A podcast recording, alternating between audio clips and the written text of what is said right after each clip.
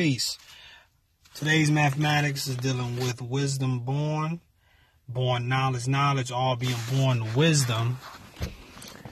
I see that as dealing with your wisdom manifests things, brings certain things into existence.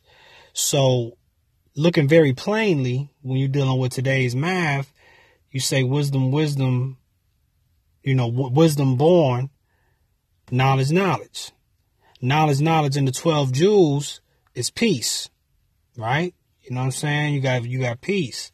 So peace. So your wisdom should born peace. Your ways and actions should born peace in your life.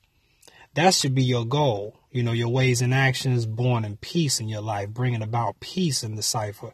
If it's bringing about chaos, you know, then something's wrong with your wisdom. You need to change your ways and actions. You need to change the things that you're that you're feeding into your brain, you know, the knowledge that you're intaking, the, the, the things, the people that you're around, the things that you're, the information that you're receiving, the stimulus that you're receiving needs to change so that that way you can be manifesting peace instead of chaos.